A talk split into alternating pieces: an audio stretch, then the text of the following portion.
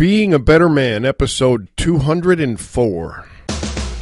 You have just entered a world governed by personal accountability where being a man is not an excuse for bad behavior, where complaints are not allowed, whining is forbidden, and excuses do not exist. Prepare to have your thoughts provoked, your ego challenged, and your character tested.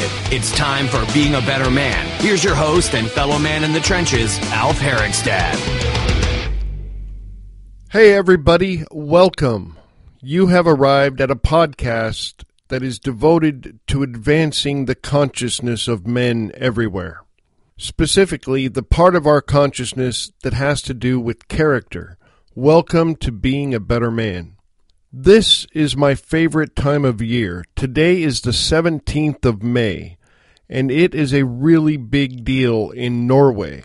It is their Constitution Day, when they declared independence from Sweden. I'll be attending a big parade today up in Ballard, Washington, and for all of my Norwegian listeners, I would like to say, Gratulerer med dagen. Hip hip hurrah. It's what they say there. It's a good thing to celebrate all the good things in life because life can get really heavy sometimes, can it?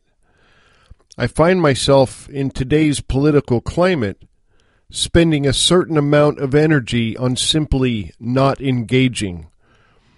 It isn't just the political climate, though, it's the racial climate and all the things going on internationally as well. There's also gender issues and healthcare issues and a whole list of other things that are just out there every time you turn on a computer or have a conversation with somebody. That is the world we live in today. When I said I find myself spending energy on not engaging, what I meant was that it's way too easy to get caught up in all this stuff. With this many opinions in the world, I really have to watch myself. I cannot allow myself to get triggered by something someone says that I think is inaccurate. Why? Because it just isn't productive.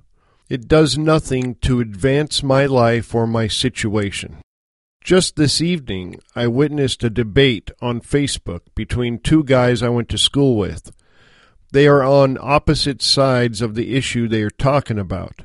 I watch as their comments become more and more personal, more aggressive and sharp. Eventually, they both turn into elementary school children hurling insults at each other. And what is the product of all this vitriol? Is anybody's mind changed? No.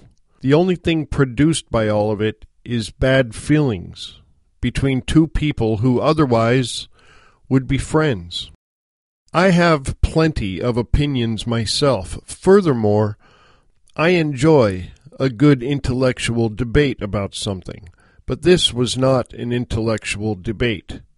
I was tempted to jump in the ring with my two friends and let them know what I thought as well. I didn't do it, though, because I have learned it accomplishes nothing. It only produces more negativity, and I cannot be a party to that. In the past, when I have gotten caught up in this stuff, I found that it occupied way more of my bandwidth than it should have. You steam and stew about it. You get angry. You go to bed thinking of all the other brilliant points you could have made, and it leaves you with a bad feeling about the person you were engaged with. So now I spend energy staying out of things like that because it is still less energy than I would waste if I got into it. And make no mistake, it is a complete waste of energy because it accomplishes nothing. The reason I'm talking about this is because it matters how we navigate through the world.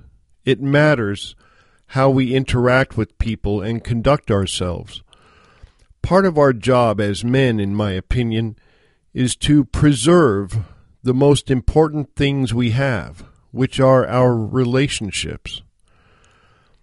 The ability to rise above the emotional fray requires maturity, common sense, and character. If I had to be angry at everyone I know who thinks differently than me, that would be a full time job spent on something that is entirely negative. And that just doesn't seem smart in my book. The question then becomes how do we stay out of these childish squabbles and still remain a self realized, fully expressed adult in society? The thought of never commenting on anything or engaging in discussion seems very limiting, and it is. I would never suggest that you do that. I think men should be seen and heard. I think the most important thing to do is learn how to choose your battles wisely. Sadly, I have found that there seems to be a very small percentage of the population that is capable of discussing things without getting emotional.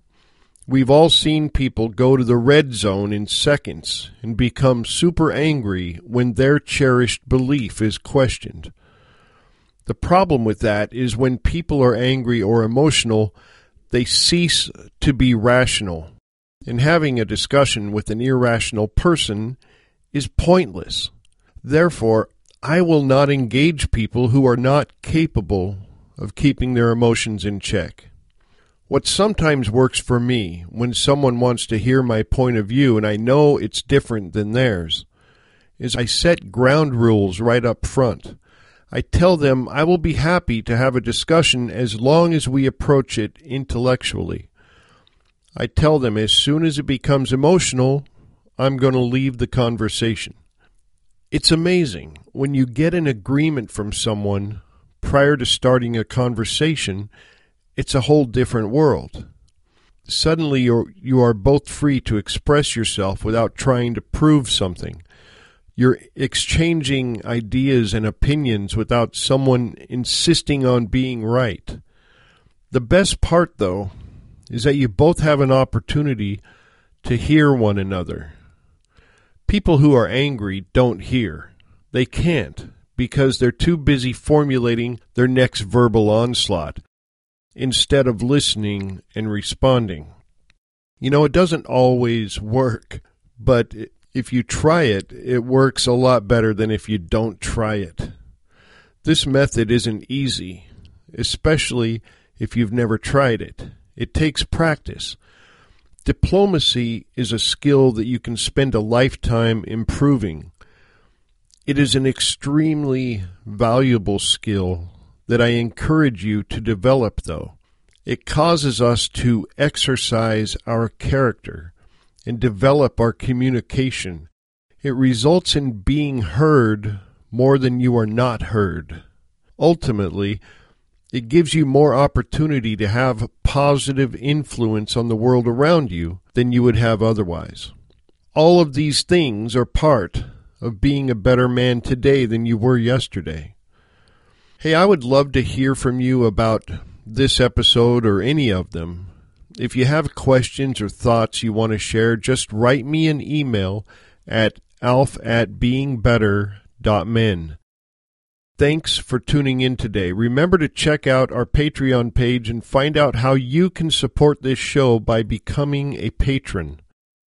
Remember also that my book, Forging a Man, is now out both in paperback and as an ebook. The links to all that stuff is in the show notes. Now head out into the big world and learn how to choose your battles. Promote positivity in all of your interactions and do not get involved in irrational conversations because they don't go anywhere. These are just a few things that'll help you be a better man today than you were yesterday.